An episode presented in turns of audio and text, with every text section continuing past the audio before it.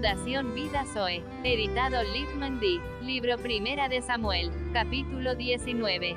Saúl procura matar a David. Habló Saúl a Jonatán su hijo, y a todos sus siervos, para que matasen a David, pero Jonatán hijo de Saúl amaba a David en gran manera.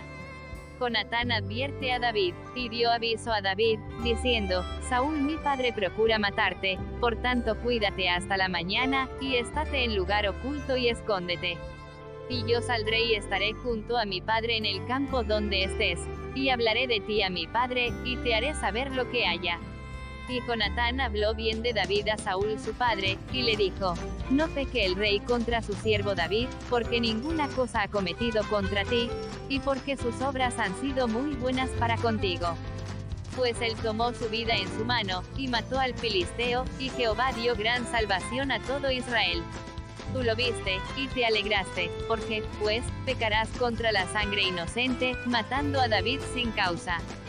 Y escuchó Saúl la voz de Jonatán, y juró Saúl, vive Jehová, que no morirá. Y llamó Jonatán a David, y le declaró todas estas palabras, y él mismo trajo a David a Saúl, y estuvo delante de él como antes. Después hubo de nuevo guerra, y salió David y peleó contra los filisteos, y los hirió con gran estrago, y huyeron delante de él. Y el espíritu malo de parte de Jehová vino sobre Saúl, y estando sentado en su casa tenía una lanza a mano, mientras David estaba tocando. Y Saúl procuró enclavar a David con la lanza a la pared, pero él se apartó de delante de Saúl, el cual hirió con la lanza en la pared, y David huyó, y escapó aquella noche. Mical salva a David de Saúl.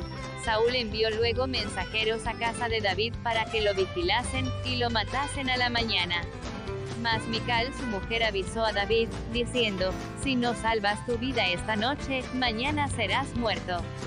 Y descolgó Mical a David por una ventana, y él se fue y huyó, y escapó. Tomó luego Mical una estatua, y la puso sobre la cama, y le acomodó por cabecera una almohada de pelo de cabra y la cubrió con la ropa. Y cuando Saúl envió mensajeros para prender a David, ella respondió, está enfermo. Volvió Saúl a enviar mensajeros para que viesen a David, diciendo, traédmelo en la cama para que lo mate. Y cuando los mensajeros entraron, he aquí la estatua estaba en la cama, y una almohada de pelo de cabra a su cabecera. Entonces Saúl dijo a Mical, ¿por qué me has engañado así, y has dejado escapar a mi enemigo? Y Mical respondió a Saúl, porque él me dijo, déjame ir, si no, yo te mataré. Huyó, pues, David, y escapó, y vino a Samuel en Ramá, y le dijo todo lo que Saúl había hecho con él y él y Samuel se fueron y moraron en Nayot. Y fue dado aviso a Saúl, diciendo, He aquí que David está en Nayot en Ramá. Jehová durante tres veces cambia a los mensajeros de Saúl y a Saúl mismo. Entonces Saúl envió mensajeros para que trajeran a David, los cuales vieron una compañía de profetas que profetizaban, y a Samuel que estaba allí y los presidía y vino el Espíritu de Dios sobre los mensajeros de Saúl, y ellos también profetizaron.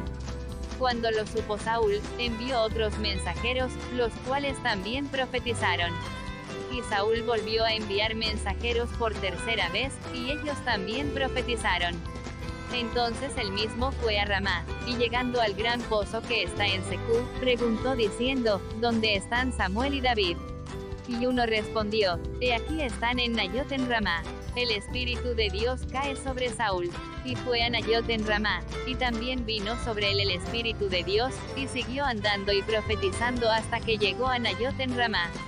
Y él también se despojó de sus vestidos, y profetizó igualmente delante de Samuel, y estuvo desnudo todo aquel día y toda aquella noche. De aquí se dijo, también Saúl entre los profetas,